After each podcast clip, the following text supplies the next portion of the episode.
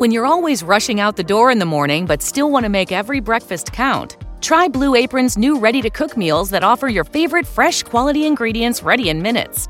With 60 plus options each week, you can choose from an ever changing mix of high quality meat, fish, vegetarian, WW recommended, and wellness offerings. Order now and get $110 off across your first five orders when you visit blueapron.com/slash unique. Ciao, adesso Lupo vi spiega perché avete aperto questo video.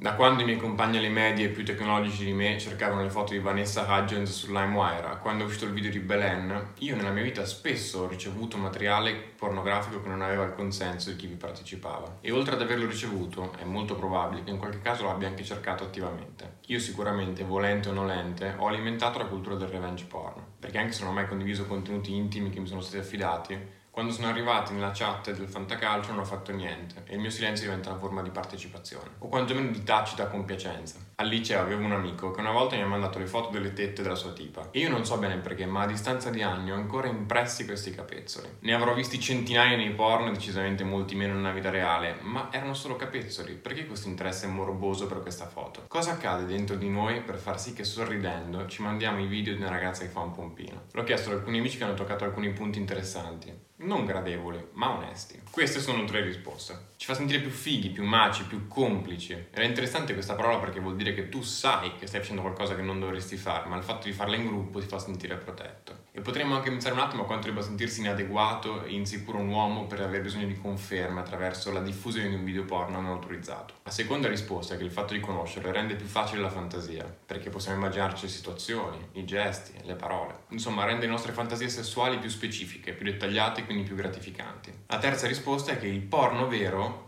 è quello, mentre quello che l'industria pornografica offre non ha niente a che vedere con la realtà. E qui viene a dire forse è così, però nell'industria pornografica almeno abbiamo una qualche tipo di certezza, non sempre, sul tipo di consenso. Mi ricordo con precisione il giorno in cui mi arrivò sul telefono il video di Tiziana Cantona, la ragazza morta suicida per la condivisione di suddetto video. Anche quello è un video che ricordo perché mi ricordo di aver pensato subito che quella ragazza lì non stesse bene. Mi ricordo che lo guardai con un crescente senso di tristezza per poi cancellarlo. Ma la verità è che insieme a quella tristezza c'era qualcos'altro. Non saprei neanche se chiamarla eccitazione sessuale era qualcosa che assomigliava di più al desiderio di punizione. E mi spaventa anche un po' parlarne, dovermi confrontare con questa sensazione, ma penso che sia il nocciolo della questione. Non conoscevo la ragazza, non era un video diverso da un qualsiasi altro porno, ma allora perché guardandolo insieme a una crescente desolazione sentivo questa cosa? Quando ho saputo che Tiziana Cantone si era suicidata, mi sono sentito colpevole, mi sono sentito sporco. Non avevo inoltrato il video, non mi ero masturbato sul video, ma non avevo fatto niente a riguardo. Il mio silenzio si era trasformato in un tacito assenso. Era un modo di dire va bene che voi mandiate i video di una ragazza visibilmente ubriaca. Quindi perché sentiamo questa cosa che faccio anche fatica a descrivere? Da una parte credo che questo desiderio che proviamo sia legato al desiderio di punire una donna e quindi una dimensione di potere. Ci affascina la fantasia di possedere qualcuno che in virtù del suo appartenerci è vulnerabile. È legata alla cultura dello stupro, è un'idea di mascolinità ancorata a concetti tanto antichi da essere ridicoli. Uomini prepotenti e proprietari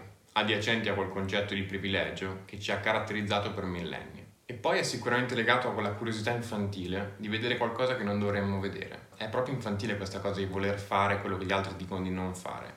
Ma mentre in altri ambiti della vita veniamo istruiti per superare questa forma di immaturità, nell'ambito sessuale troppo spesso è ancora condonato questo atteggiamento. E questo perché viviamo in una società ancora profondamente maschilista, piena di assurdi tabù sulla sessualità tabù che finiscono per spogliare il sesso dalla sua naturalezza, creando distorsioni, tipo questo senso di vergogna riguardo al sesso. Il fatto poi è che questi tabù riguardano più spesso le donne che gli uomini, anzi quasi sempre. È il desiderio femminile che va punito, la determinazione femminile che va punita, nel sesso come sul lavoro. Ma questa è un'altra storia. Nessuno insulterà mai un uomo presente in un video porno. E lo sapete perché? Perché sotto sotto vale ancora quell'assurda cosa che si diceva alle medie. Una chiave che apre più porte è una chiave che funziona bene una porta che viene aperta da più chiavi è una porta che non funziona. Ma vi rendete conto? È assurdo, ma questa cazzata che girava su Facebook ancora oggi vale tantissimo. Ed è il caso di dirlo. È disgustoso. È tremendo. Di base tu sei un figo. Lei è una troia. Non esiste neanche un insulto legato al comportamento sessuale degli uomini. Pensateci. Al massimo siamo stronzi, mai troie e mai puttane. La questione per me alla fine si riduce alle tre P. possesso, potere e punizione. Tre parole che nel sesso vanno benissimo, anzi possono essere molto divertenti, ma come sempre solo con un reale consenso. E il paradosso è proprio questo, che le fantasie con cui giochiamo nel sesso, se portate fuori da questo contesto di intimità, diventano uno strumento di dolore e ingiustizia. E il paradosso è proprio questo. Le stesse fantasie con cui giochiamo nel sesso, tolte questa sfera di intimità, diventano uno strumento di dolore e ingiustizia. E qui si lega il problema della quarta P, patriarcato. È quella parola che rende il sesso e non solo un luogo di violenza e non un luogo di piacere. È quella che ci rende, notare altri due P, profondamente patetici. Tornando al revenge porn, le giustificazioni che si usano in questi casi di solito sono di due tipi. La prima è che le tipe sotto sotto dovessero aspettarselo, dai, cos'altro poteva succedere con quelle foto. La seconda è che non tutti gli uomini sono così, solo alcuni. Al primo punto rispondo una cosa molto semplice. Cosa volevano le tipe che si fanno queste foto? Penso una cosa molto semplice, il rispetto assoluto alla loro scelta. Mi sembra piuttosto facile e chiaro. Sul secondo punto, che è più spinoso, vorrei dire una cosa. Sicuramente non tutti nello stesso modo abbiamo contribuito alla diffusione di questo fenomeno. Io sono sicuro, o meglio spero, che sia una forte minoranza quella delle persone che mandano in giro i materiali intimi delle proprie fidanzate e partner. Ma siamo spesso colpevoli, anche con atteggiamenti meno eclatanti, di rassicurare chi invece questa cultura la diffonde, di non farci sentire quando è il caso di farci sentire anche questi atteggiamenti di omertà diventano una forma di piccola colpevolezza e quella che dico essere una piccola colpevolezza diventa gigantesca se si somma quella di tutti gli altri. Insomma, penso sia davvero un problema che riguarda tutti e non solo alcuni ragazzi. E in generale penso sia arrivato il momento di avviare un discorso che riguarda noi uomini e non solo nel revenge porn. Il revenge porn è solo un sintomo culturale di qualcosa di più ampio, quella stessa cosa che ci impedisce di mostrarci fragili, che ci impedisce di piangere, che ci costringe a rifiutare tutti quegli elementi considerati femminili e quindi da scartare assolutamente per un vero maschio. Sul revenge porn in particolare bisogna creare una pressione sociale che renda questo fenomeno una cosa non cool. È giusto prendere posizione perché chi condivide materiali senza il consenso del partner si sente uno stronzo e non un figo che manda in chat delle cose che gli altri poi ha affigata. È una merda.